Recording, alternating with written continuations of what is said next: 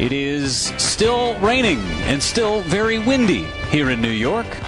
And it stayed that way. No need to multitask, Wisconsin sports fans. You didn't have to worry about the Brewers last night. They got rained out in the Big Apple. Two games today, 1230 and 610 here on WTMJ. Calling the action, Jeff Levering.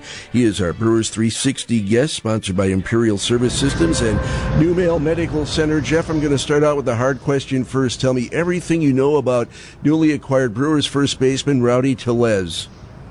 He is a big boy. He bats left-handed. He hits and he throws left-handed. He's from Elk Grove, California.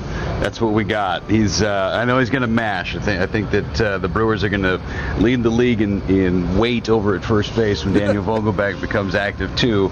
Um, but those dudes can hit from the left side, and that's what the Brewers need a little bit right now. Some pop from the left side of the plate. All right, we got a good start for an offensive line. I'm digging it, Jeff.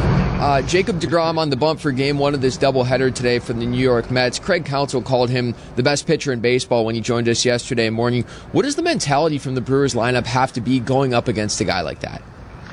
Well, he's not going to walk anybody. He, he's in the zone, so I think what you got to do is you got to hope for hope for a bloop and a blast somewhere. Um, that's been the recipe for success over the last couple of years against Degrom. And when you look at what the Brewers as a team have done, yeah, it's been over the last few years, and Degrom throws a little bit harder now than he did back in say 2016. He's up about four or five miles an hour from there.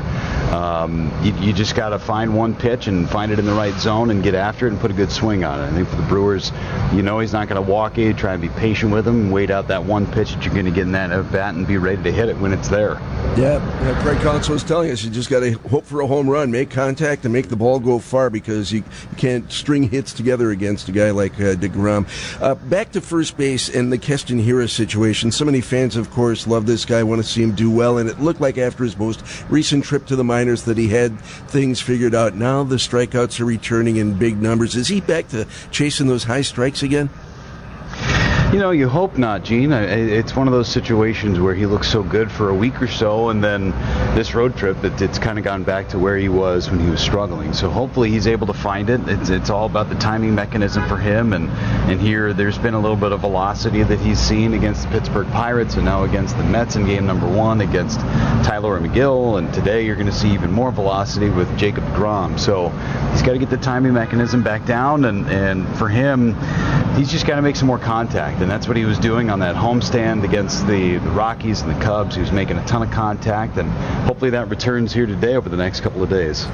Jeff, are doubleheaders fun for players? Do they enjoy playing back-to-back games, or is it kind of a, a, a nag and nothing fun that they had to suffer through a rain out and then try and play two and squeeze them in before you have to fly back to Milwaukee?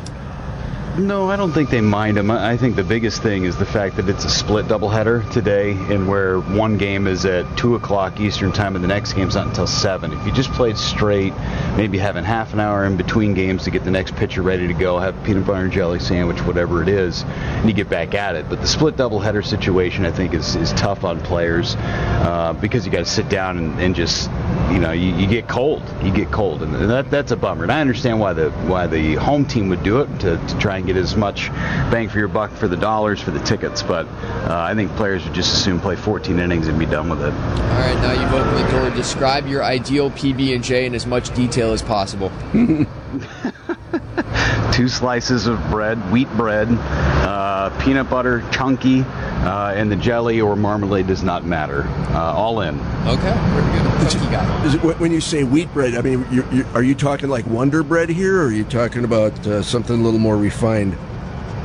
Uh, no, I mean it, any sort of wheat bread. I'm, I'm just I'm not really a, a white bread kind of guy. I'm uh, any kind of wheat bread, maybe some honey oat, okay. uh, maybe some some famous Dave's, uh, okay. whatever it is. I'm, I'm, all in on all in on wheat bread and PB and J. I could eat it for every meal. The, the critical part is the chunky.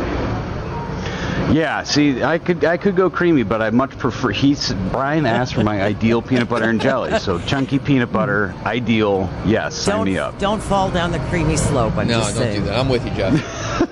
peanut butter no, with no, no, no. Only chunky peanut butter in the Levering household. Yeah, and uh, infused with honey too. Not a bad thing. Just saying. If you need a little more sugar in your life, Jeff Levering of the Brewers Radio Network joining us live on WTMJ. Thank you so much, sir. You got it. Take it easy, guys. Talk to you next week.